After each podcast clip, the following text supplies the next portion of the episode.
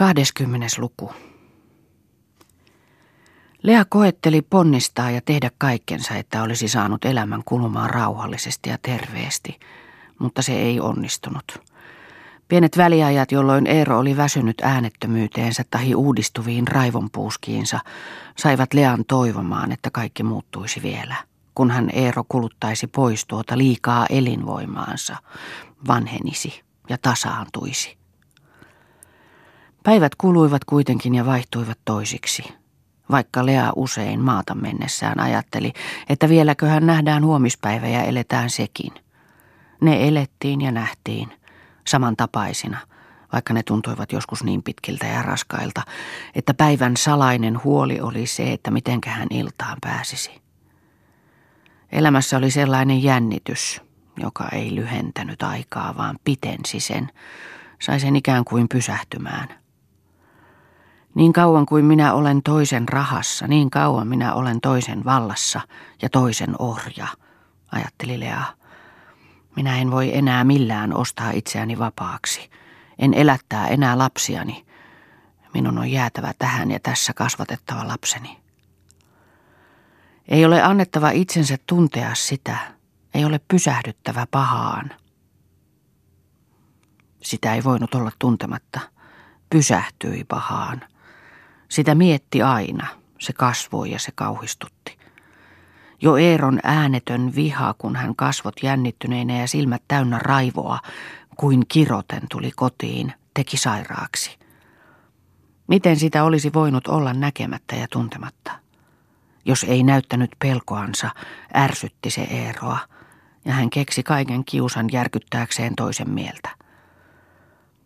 Eerossa synnytti luonnollinen olotila vain ärtymystä ja kateutta, ja hän suunnitteli mielessänsä pahoja tekoja. Se oli hänen nautintonsa. Mutta hän ei uskaltanut toteuttaa niitä, ja sitä hän kirosi. Hänen täytyi tyytyä siihen määrään, mihin laki ei pystynyt. Hänen ajatusvälähdyksensä ja mielenhauteensa, joista hän varomattomasti oikutellessaan puhui, hipoivat järjettömyyden rajoja – Lea ajatteli välistä, että Eero on hullu ja hän itse on hullun hoitajatar. Tämä ajatus, jos hän olisi tuntenut sen oikeaksi, olisi selvittänyt hänelle paljon. Hän olisi osannut oikein suhtautua oloihin. Mutta Eero ei ollut hullu. Hän oli hekumoitsija, joka hemmotteli itseään.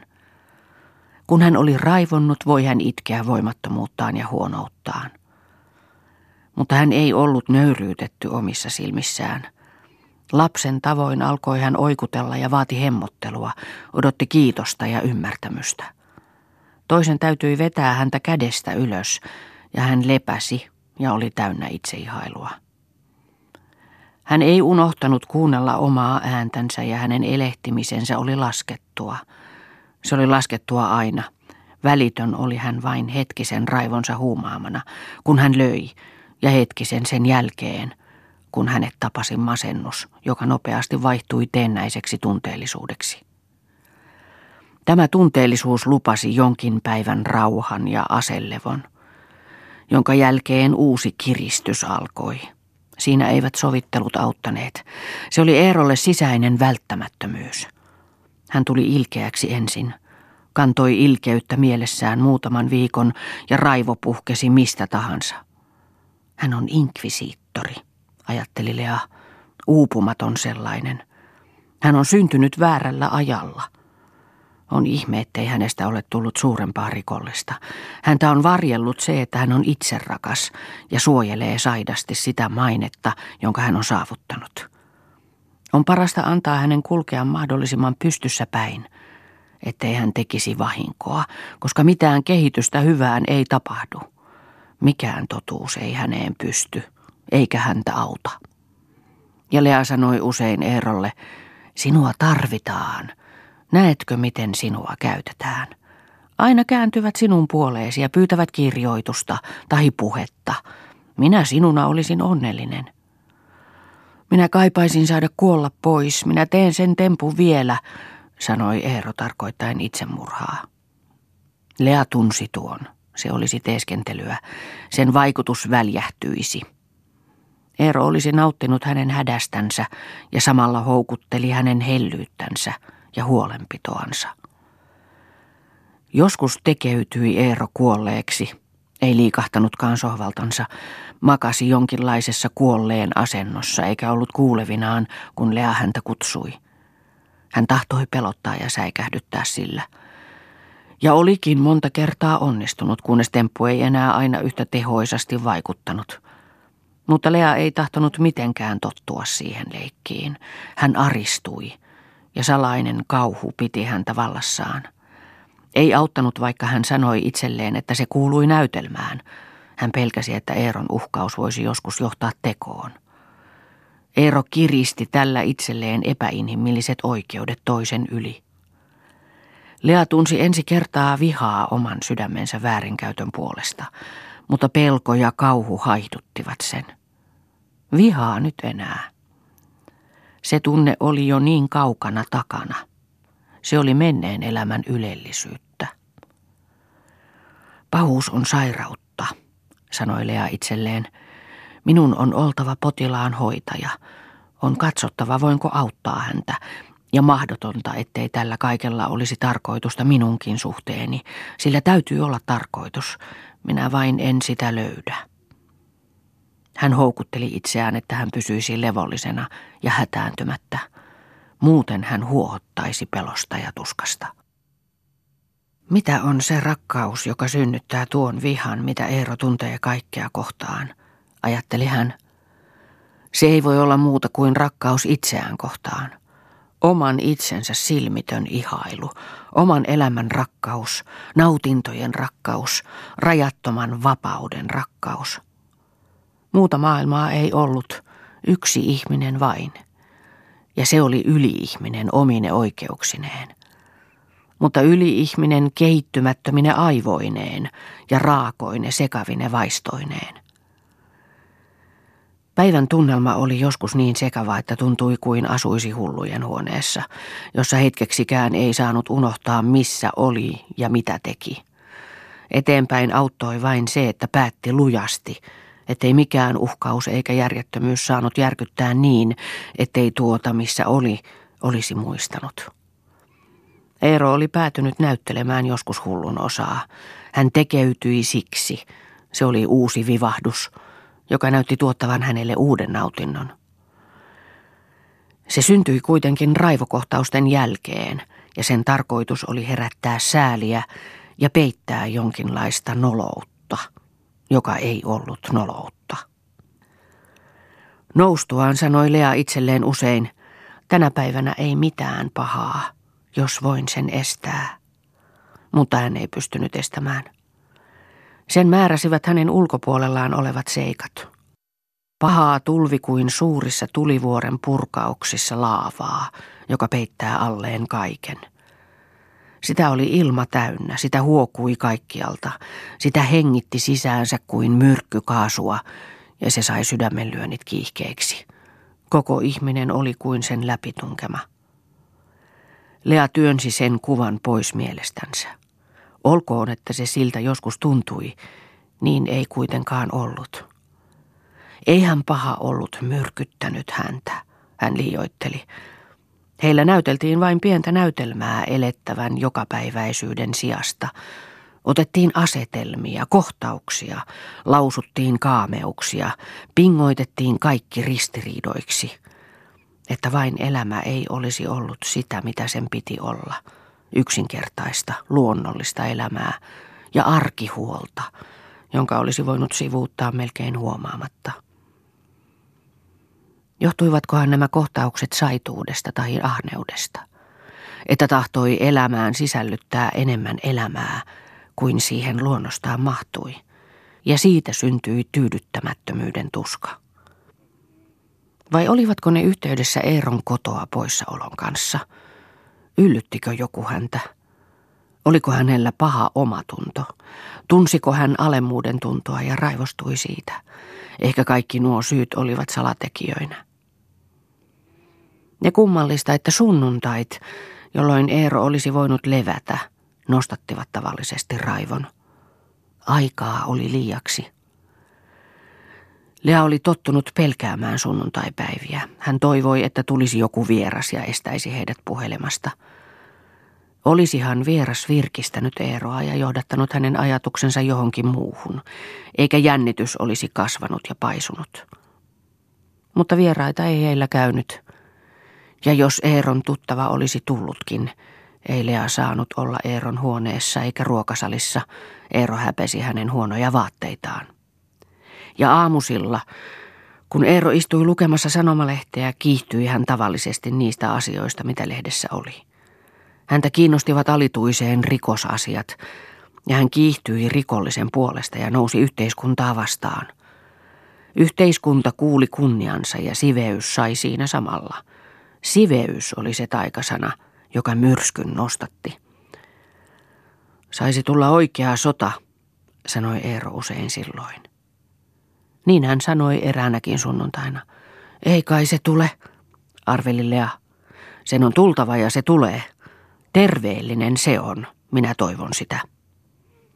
Sinä olet rauhanaatteen ihminen. Vaikka. Minä toivon, että yksi sukupolvi pyyhkäistäisiin taas maan alle. Ehkä se tulee vasta sitten, kun sinun lapsesi ovat siinä iässä, että se heihin koskee. Sinä et ajattele niin. Niin minä ajattelen. Lea ei ollut ymmärtävinään, että Eero toivoisi heidän lastensa tuhoa. Ei puhuta sellaista, sanoi Lea kuin sivumennen ja jatkoi askarteluaan. Maailma ei parane, ellei muutama sukupolvi pääse taas maanrakoon. Sitten se oppii vasta jotakin, jos pystyy oppimaan sittenkään. Näytti, että Eero nautti tuosta puheestaan.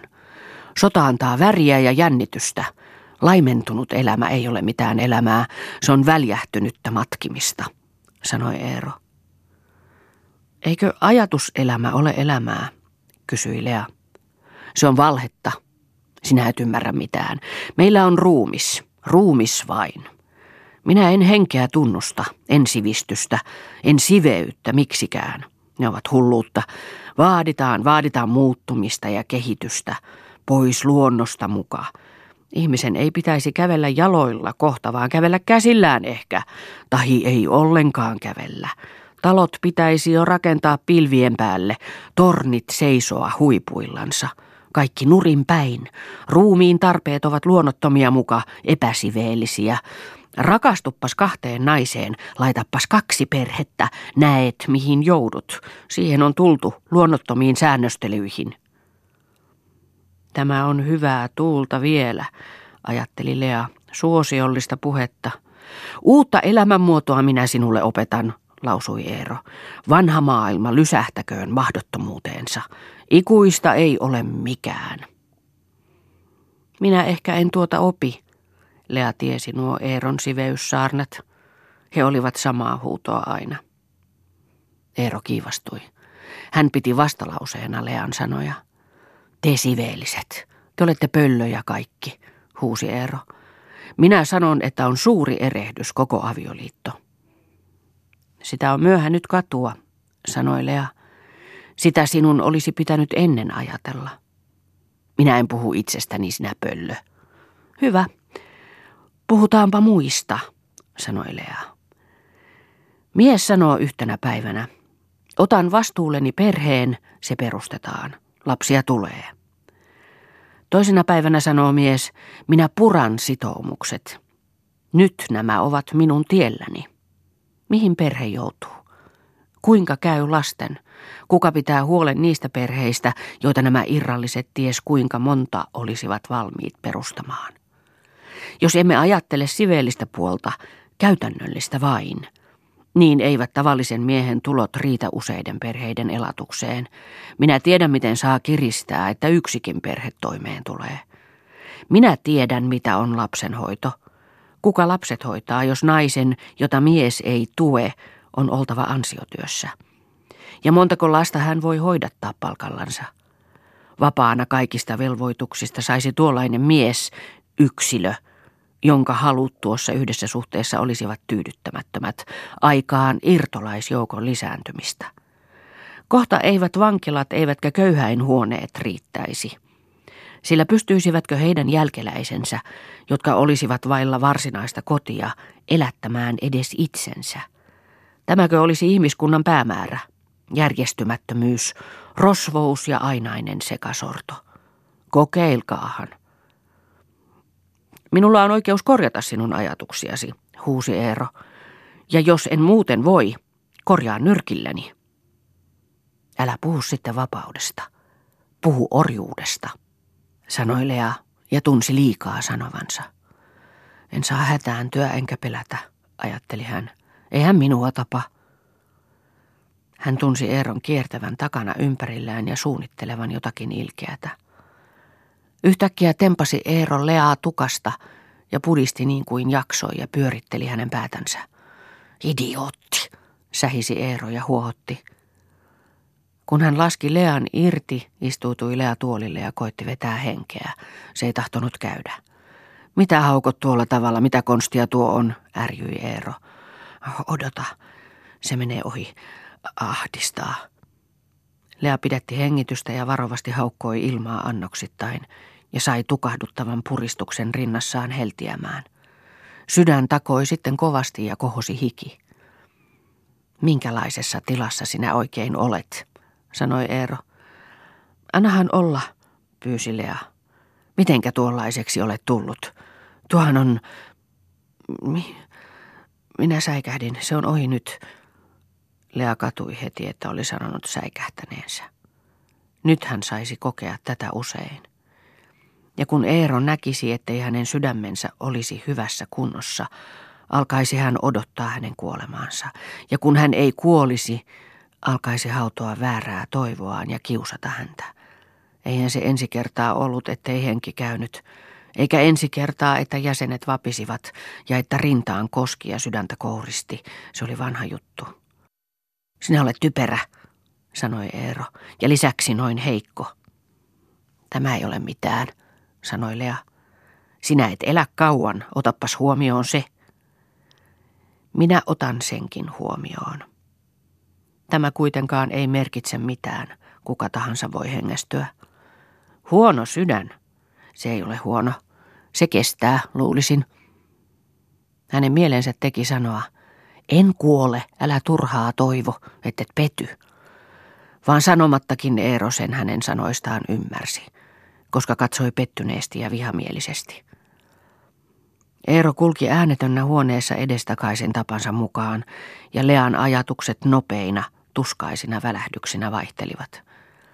Jos pääsisi tästä pois, ajatteli hän, minne minä menisin, kuinka syvälle minä saan vielä vajota. Ehkä tämä ei ole vasta kuin kurjuuden alkua. Ja kolmas lapsi tulee. Ei, tässä on oltava. Ja sitten vasta kun mitenkään ei enää voi, kun ajetaan, sitten on vasta lähdettävä. Kerta on kai lähdettävä. Eero sanoi vihaisesti, jos lähtisin minä tästä pois. Lea säikähti. Siirtyykö ajatus? Erotakko? Kun minä siitä ennen puhuin, sinä et tahtonut. Tahdotko nyt siis? En. On kai sitten parasta, että me kasvatamme lapsemme ensin ja sitten alamme itseämmekin kasvattaa. Lea seisoi Eeron edessä ja sanoi, lapset, älä unohda niitä. Jos sinulla on suhteita ulkopuolella kodin, on sinun ne katkaistava. Minulla suhteita, Eero oli olevinaan hämmästynyt. Hän hymähti halveksivasti. Lapsilla on oikeus saada turva, sanoi Lea lujasti. Sitä ei kukaan kiistä. Kaiken, mitä me kasvatuksen suhteen voimme tehdä, sen me teemme. Niin kuin toisetkin ihmiset. Ja Lea ajatteli, että jos tuo mies saituudessaan oli sulkenut häneltä tien maailmaan ja kaikkeen ihmisyyteen, hän ei siitä laskuja tekisi – mutta hänen lapsiltaan ei sitä tietä suljettaisi. Eeron saituutta ei siinä hemmoteltaisi. Hänen paheilleen ei siinä lisämahdollisuuksia hankittaisi. Lapset kasvatetaan maailmaa varten. Ei mitään rajoituksia koulun ja lukujen suhteen, sanoi Lea. Kuka sitä on sanonutkaan, sanoi Eero. Lea ihmetteli, ettei Eero pysähtynyt tuohon hänen äskeiseen sanaansa naissuhteista, jospa hän ei uskaltanut. Eero näytti hänestä ovelalta vain. Ehkä hänellä onkin peitettäviä asioita. Kuka tuollaiset tietää? Hyväpä oli, että oli lakeja tuollaisten varalta. Tavallinen ihminen ei niitä tarvinnut. Ne olivat jokaisen tavallisen sydämessä, mutta nämä tällaiset yksilöt niitä tarvitsivat. Mistä tuli nyt hänen kiivautensa? Se olikin noista lapsista. Mitäpä hän itsestänsä, hän oli mennyttä, hän eli lapsia varten vain. Koko sivistys on materialismia, materialismia ja etuilua, huusi Eero. Miten pientä se on.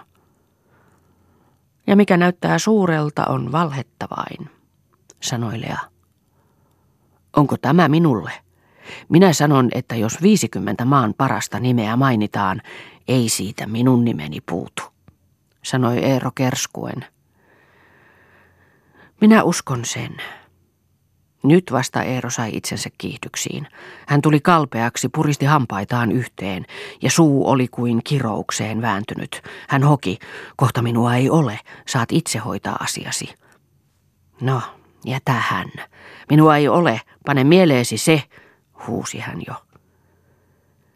Näin oli tapahtunut ennen. Samat sanat. Ja Eero oli lähtenyt pois. Hän etsii poislähdön syytä, mietti Lea. Koko tällainen kohtaus voi johtua siitä ovelasta laskelmasta, ettei hänen tarvinnut tehdä tiliä menoistansa, jos suuttui. Ei kysyttäisi, minne menet. Joku odotti häntä. Kuka tietää, ehkäpä tällainen kohtaus johtui yksinkertaisesti käytännöllisyydestä. Hän on kuin merimies, joka kaipaa merelle. Meri tässä on synti. Hän on sisäisten tuuliensa vietävissä. Ehkä ei ole kysymys ollenkaan minusta. Ehkä vain joku palvelustyttö häntä kutsuu. Ja hänen tarvitsee täällä sanoa vastalauseensa. Hänen täytyy saada tuntea itsellään olevan aatteellista oikeutusta. Se olisi hänen henkensä mukaista – suurennella, vetää kaikki aatteellisiin korkeuksiin, muuttaa maailman katsomusta, uskontoa. Hänellä hän on sana vallassansa. Sanojen antaa hän juovuttaa itseänsä, kun hän on kuohuntaa, vastalausetta, vallankumouksen tuntua. Eeron totuudet olivatkin syntyneet kuin palvelijan huoneessa. Siellä voidaan vihata eräissä tapauksissa perhettä ja lapsia ja yhteiskuntaa ja lakia – Lealle selvisi, että sellaista kaksoiselämää Eero saattoi viettää. Eihän hän sitä tiennyt. Täällä oli Eero tyranni. Siellä hän voi olla lakeja tai narri. Häntä voi painostaa kaksijakoisuutensa. Hän ei uskalla totta puhua. Hän on ovela. Hän vaatii itselleen hullun oikeudet ja hullun liikkumisalan, moninkertaisen maailman. Suurin osa hänen asettamistaan kohtauksista voi olla tietoisesti ja harkitusti näyteltyä, etuuksien tavoittelua vain. Hänen äänettömyytensä voi johtua samoista syistä.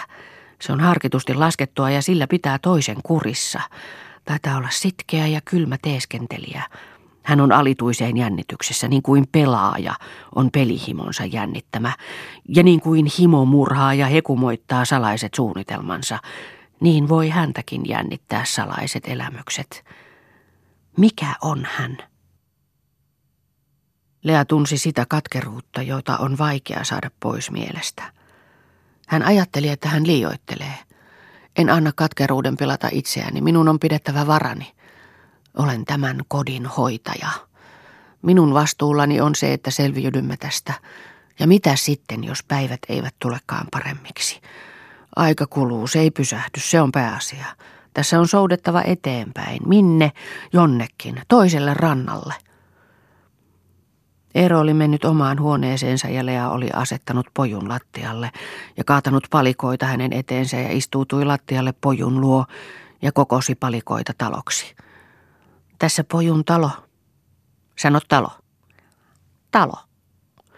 Äiti soutaa venettä. Lea työnsi palikkaa eteenpäin. Se kulkee.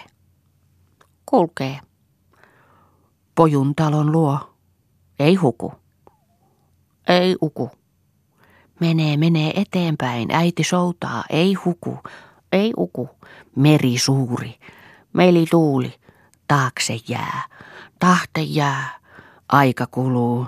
Aika kuluu. Äiti painuu pois. Äiti tainu toi. Pojun suloinen ääni lämmitti Lean sydäntä. Pia äänteli sänkykamarissa. Pia kutsuu, selitti Lea pojulle. Äiti menee, poju leikkii. Tässä äidin vene, kuljeta sitä. Eero kulki eteisessä ja Lea kutsui häntä. Katso nyt tuota poikaa, sanoi hän iloisesti. Niin, ei sillä mitään vikaa ole. Ja katso tyttöä. Lähde katsomaan. He menivät sänkykamariin. Lea nosti lapsen ylös. Mitä sanot? Ei sillä mitään vikaa ole. Meidän pitää olla Eero onnellisia. Sinä olet liikatunteellinen. Se ei minua miellytä. Ja sitä paitsi kulutat itseäsi. Oma asiasi tietysti, mitäpä se minuun kuuluu. Tee niin kuin tahdot. Minä olen ollut tyhmä tänään, sanoi Lea pehmeästi. Mikä estää meitä olemasta onnellisia? Me olemme onnellisia. Pitää ymmärtää tuntea se. Mitä hän puhunet? Pitää olla tyytyväinen, pitää houkutella itsensä viihtymään, sanoi Lea. Elämä valhetta. Valhetta, koko elämä on valhetta kauttaaltaan. Sinä et näe asioita.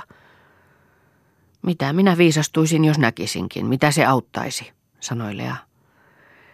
Sinä sanoit äsken, että jos minulla on naissuhteita, niin minun pitää katkaista ne, sanoi Eero vihaisena. Minulla ei ole. Ei ole.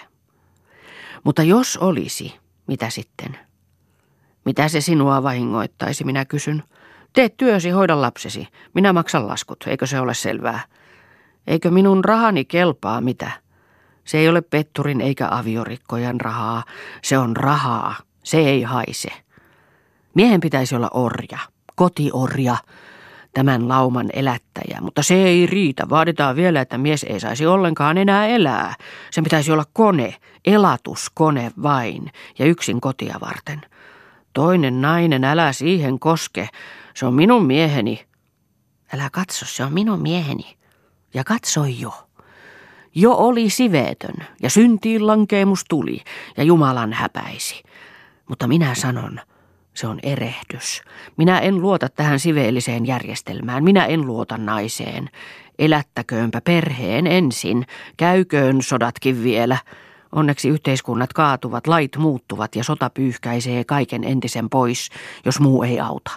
Perhe häviää kuin tuhka tuuleen, niin että sodan jälkeen ei tiedä, kenen lapsi kadulla juoksee. Sinunko se on vai minun? Aurinko paistoi ja sulatti lunta, joka kiivaassa rytmissä tippui vetenä peltiselle ikkunalaudalle ja säesti Eeron puhetta. Lea katsoi ulos syöttäessään piiaa. Kaksi kyyhkystä oli tekemässä pesää nurkkarännin taipeeseen. Se oli luisupaikka, siihenpä vain sitä rakensivat. Toinen kyyhkynen istui rännin taipeella, toinen lensi maahan ja toi ruohonkorren. Kun ne sitä yhtenä asettivat pesärakennuksen pohjaksi, putosi ruohonkorsi. Toinen lensi alas ja haki sen. Noin ne linnutkin tekevät. Tietävätpäs, että ne pesän tarvitsevat. Ja kaksi niitäkin on. Mitä luonnotonta siinä sitten on, jos ihminen samoin kodin laittaa? Aurinko paistaa, sanoi Lea kääntääkseen puhetta muuhun. Aurinko, sanoi Eero ja korotti äänensä kuin puhuja. Se on ihmeellinen. Se ei tiedä hyvästä eikä pahasta, se ei ainakaan ole moraalinen. Se on suurpiirteisempi kuin koko ihmiskunta. Selvä. Sen kasvattina me olemme sitä, mitä olemme. Ja sittenkin hengeltämme kääpiöitä. Luonto on suurta, se ei vieroksu pahaa. Sille ei sitä ole. Ihminen vain, ihminen näivettyy hyveittensä tuoksussa. Ptyi, Eero sylkäsi kun elämää ajattelee ja sitä, mitä ne ovat siitä tehneet. Häpeän. Jonkinlainen irvistyksen sekainen hymy, jossa oli oveluutta, valaisi hetkeksi Eeron kasvot. Aurinko ja rakkaus, Valhetta, valhetta, se on valhetta myös. Raha ja rakkaus, siinä on totuus, huusi hän. Rakkaus maksetaan aina rahalla. Miksi noin puhut? Minä korjaan sinun ahtaita ajatuksiasi, sanoi Eero. Ihmisellä pitäisi olla kaikki oikeudet, kaikki. Määrätä itse, elääkö vai eikö elä. Määrätä itse, niinkö elää vai näinkö elää. Ei sidottuna mihinkään. Eero oli mahtipontinen taas. Hän lausui sanat selvästi kuin lavalta ja teki laajoja liikkeitä käsillänsä. Heidän elämänsä oli näytelmää. Eeron suuruuden hulluus johti heidät pois terveestä todellisuudesta. Hän todisteli, todisteli. Sen täytyy tapahtua näin epäsuorasti ja hänen täytyy saada puhua aina samaa. Lapset, jatkoi Eero, ovat kirjoittamaton kirja. Tokko ne kiittävät elättäjäänsä, eivät kiitä. Mitä velkaa minä heille olisin? Eivät ne mitään minulle anna, eivätkä tule antamaan. Sinä olet lastesi narri. Hoitaja. Narri. Sinä kasvatat niistä ehkä käärmeitä, jotka minua pistävät kerran. Se ei olisi houkuttavaa eikä suurta, sanoi Lea jotakin sanoakseen. Kasvatatko suurmiehen pojastasi ehkä? En sellaista ole kuvitellutkaan. Ei hän sinulle vertoja vetäisi. Ahaa, ei taida houkuttaa isän esimerkki. Mitä? Eikö kelpaa? Kun hän tulee kunnon ihmiseksi. Mikä on ihmisyys? Roskaa. Jos minä olisin aurinko, en paistaisi milloinkaan. Antaisin ihmisten kuolla, sanoi Eero. Sinä olisit paha. En minä hyvää tekisi. Onpa hyvä, ettet ole aurinko, sanoi Lea pehmeästi. Etkö ajattele, että olen murhamies? Ei johdu mieleenikään. Minä olen katkera, sanoi Eero äreästi. Mitä sinulta puuttuu? Vapaus. Kaikki. Ajattelehan tarkemmin, sanoi Lea. Sinä olet saanut kaiken, mitä olet halunnut. Läksit maalta, onnistuit koulussa. Sinun lukusi yliopistossa maksettiin. Kotitalosta sait perinnön. Työtön et ole ollut. Sinä kirjoitat hyvin. Sinä lausut, puhut. Sinulla on mainetta. En sano sitä siksi, että se olisi paljon merkinnyt. Sanon vain muuten, että sinä sait vaimon, jonka tahdoit. Lapset ovat terveitä. Mitä sinulta vielä puuttuu? Vapautta. Sinä liikut missä haluat, kenen kanssa haluat. Sinä et tee minulle tiliä ulosmenoistasi, etkä ulkonaoloistasi. Minä luotan sinuun. Pelkäätkö, että petän sinua? Sanoin, että luotan, sanoi Lea levollisesti. Jos minä pettäisin sinua, merkitsisi se vain sitä, että minä arvioin sinut niin korkealle, etten tahdo sinun tuomiotasi kuulla, otappa se huomioon. Jos minä en vaivautuisi pettämään, niin minä väheksyisin sinua, otappa se huomioon. Lea asetti lapsen sänkyyn istumaan ja antoi luurenkaan hänen käteensä. Hän ajatteli, että niin se taisi olla. Eero voi pohjaltaan pitääkin hänestä, koska vaivautui todistelemaan kunnollisuuttaan. Mutta olisiko hän epäillytkään sitä muuten, ellei Eero itse todistelisi? Minun ei olisi pitänyt koskaan tunnustaa mitään, sanoi Eero. Ethän sinä ole mitään tunnustanutkaan. Eikä sinulla liene mitään tunnustettavaa, sanoi Lea ja haki sitten pojun sänkyyn riisui kengät hänen jaloistansa ja koetteli houkutella, että hän pysyisi pitkällään ja nukahtaisi. Kun minä puhun avomielisesti, sanoi Eero, niin se vie minulta itseluottamuksen. Minä elän kuin alennustilassa edessäsi. Enää minä ole vaarallinen. Minä annan elämyksilleni sen arvon, minkä tahdon. Ne eivät sinuun kuulu. Kun olen luullut, että ne kuuluvat, olen tehnyt pahimman virheen – Etpä sitä virhettä ole tehnyt. Sinä utelet nyt. En utele. Kyllä pitäisit siinä suhteessa puoliasi, jos voisit, sanoi Eero. Jokainen. Jokainen. Katsos, kun poju nukkuu sievästi. Sinä, olitko pienenä kiltti? Kysyi Lea, että puheenaihe muuttuisi. Minäkö kiltti? Kuka poika on kiltti? Poltin minä kissan kerran elävältä ja tuollaista pientä. Pojat ovat samanlaisia, eipä niillä taida olla eroa. On niillä ero. Samanlaisia pedonpentuja ovat kaikki. Ihmisessä on paljon hyvyyttä, sanoi Lea, jolla käytännössä ei ole mitään merkitystä. Sitä paitsi se on sanoja vain. Jolla suussa on aina suuret aatteet, se käytännössä ei pysty mihinkään. Sekin on osiksi totta, sanoi Lea, ja jolla on vapaus, se puhuu kahleiden katkomisesta. Oliko tämä minulle? Eero suuttui. Ei ihan suorastaan, mutta ota osasi, jos tahdot, hymähti Lea. Tämän minä maksan takaisin, sanoi Eero ja meni huoneesta ja paiskasi oven lujasti kiinni. Pia, joka teki nukkumista, säpsähti ja Lea hyräili hänelle rauhoittavasti ja hiljaa taputti olkapäälle. Kohta raotti Eero ovea, pisti päänsä ovesta ja huusi, saatanallinen nainen, ja paukautti oven kiinni. Lea rauhoitti uudelleen Piaa, joka taas säpsähti ja joka sitten vaivahti uneen. Lea arvasi, että Eero elämöi vielä ja koitti pujahtaa keittiöön.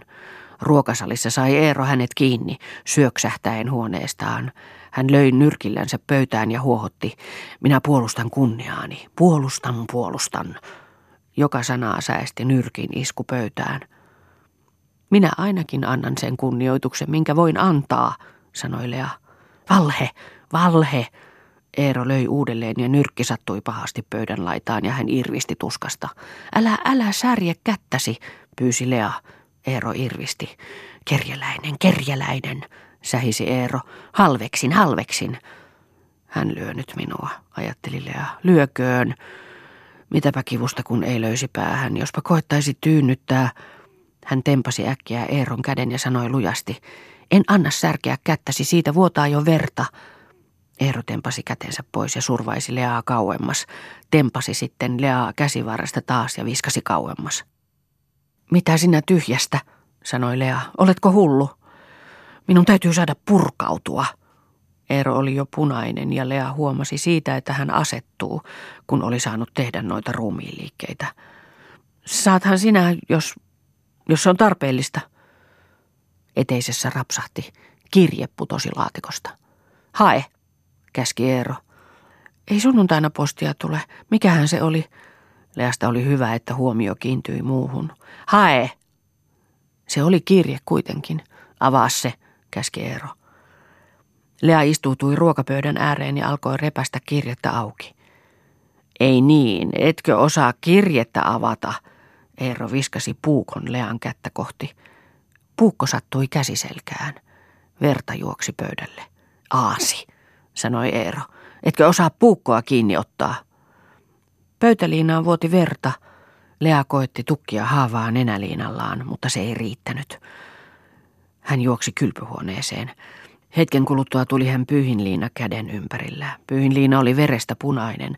Hänellä oli vesivati ja riepu toisessa kädessä ja hän alkoi puhdistaa pöytäliinaa. Arvaa, mitä siinä oli, kysyi Eero. En arvaa. Taas pyytävät minua puhumaan rauhan ja ihmisyyden sovintoviikolla. Sehän sopii. Mitä tarkoitat? Tarkoitan, että se sopii. Eero asteli ylpeänä. Hän oli asettanut peukalonsa liivin hihaaukoista sisään niin kuin hän teki hyvällä tuulella ollessaan ja puheli. Minulla alkaa olla jo mainetta. Mitä? Etkö ole hyvilläsi? Suur puhuja. Miksikähän pyysivät minua, onhan niitä muitakin. Ei kai ole muita, sanoi Lea ääneen ja jatkoi omassa mielessänsä.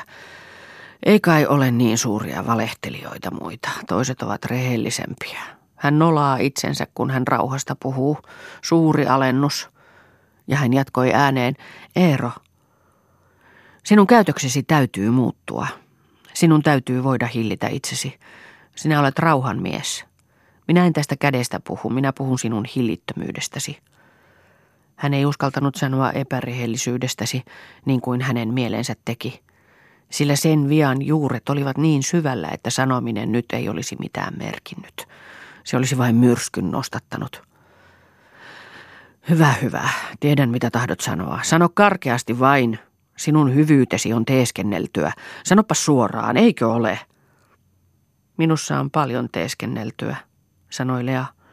Minun vaiteliaisuuteni välistä ei merkitse hyvää. Minulla olisi paljon sanomista, mutta en sano. Etkähän sinä tahdokkaan tietää, mitä minä ajattelen.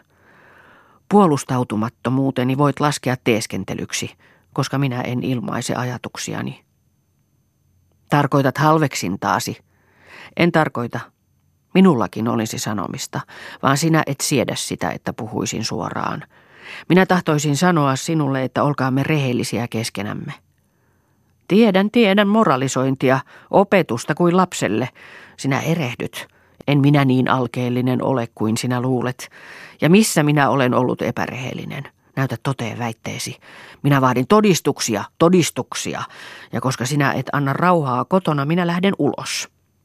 Eero meni eteiseen ja otti päällysvaatteensa ja heitti palttoon päällensä ja huusi ovesta. Syytä itseäsi nyt! Minne sinä menet? Minä laitan päivällistä. Älähän lähde, pyysi Lea. Mitä minä sinun päivällisestäsi? Saa minä ruokaa muuallakin. Minä menen sellaiseen paikkaan, missä saa levätä, missä minut otetaan ystävällisesti vastaan, missä ei aina moralisoida. Eero, älä lähde, pyysi Lea, vaikka hän tiesi, ettei se mitään auttanut. Hän oli arvannut koko ajan, että Eero teki lähtöä. Koko päivän oli Eero ollut levoton. Näin oli ollut aina ennenkin. Eero paiskasi mennessään ulkooven lujasti kiinni. Niin, hän ei tulisi nyt ennen kuin aamuyöstä, arvasi Lea, missä hän käynee. Lea syytti itseänsä siitä, että hän oli kadottanut kykynsä olla iloinen. Ja tuo moralisointi, olihan se totta. Se teki elämän ikäväksi. Hän oli sen ymmärtänyt itsekin ja miten paljon hän oli sivuuttanut asioita, pysähtymättä niihin. Itseksensä hän oli ajatellut, että kenties oli ollut virhe se, että hän ei ollut pysähtynyt aikoinaan kaikkeen. Mutta silloinhan ei olisi ollut elämä muuta kuin yhtä selontekoa. Mitäpä miettimään tässä? Aika meni hukkaan. Päivän työt oli tehtävä. Siellä odottivat pesemättöminä aamiaisastiat keittiön pöydällä. Viime viikolla hänellä oli ollut vaatteiden pesu ja niiden silitys, ja kun Eero nukkui pitkään huoneessaan, ei hän ollut tarkempaa viikkosiivousta voinut pitää. Oli tehtävä sekin nyt, ja lapset vietävä sitten ulos, kun ne heräisivät. Lea otti sankoon vettä ja rievun ja meni Eeron huoneeseen. Hän pyyhki pölyt tarkkaan ja pyyhki kostealla rievulla lattian. Hän tiesi ennestään, että hän joutuisi jonkinlaisen kauhun valtaan iltasella ja yöllä Eeron poissaolon tähden. Sen tähden oli parasta toimia nyt, eikä pysähtyä ajattelemaan vielä. Ajatukset tulisivat sitten väkisinkin, kun yö oli hiljainen. Hän tunsi itsensä työläiseksi, jolla ei ollut aina varaa hukata aikaa liikaan ajatteluun.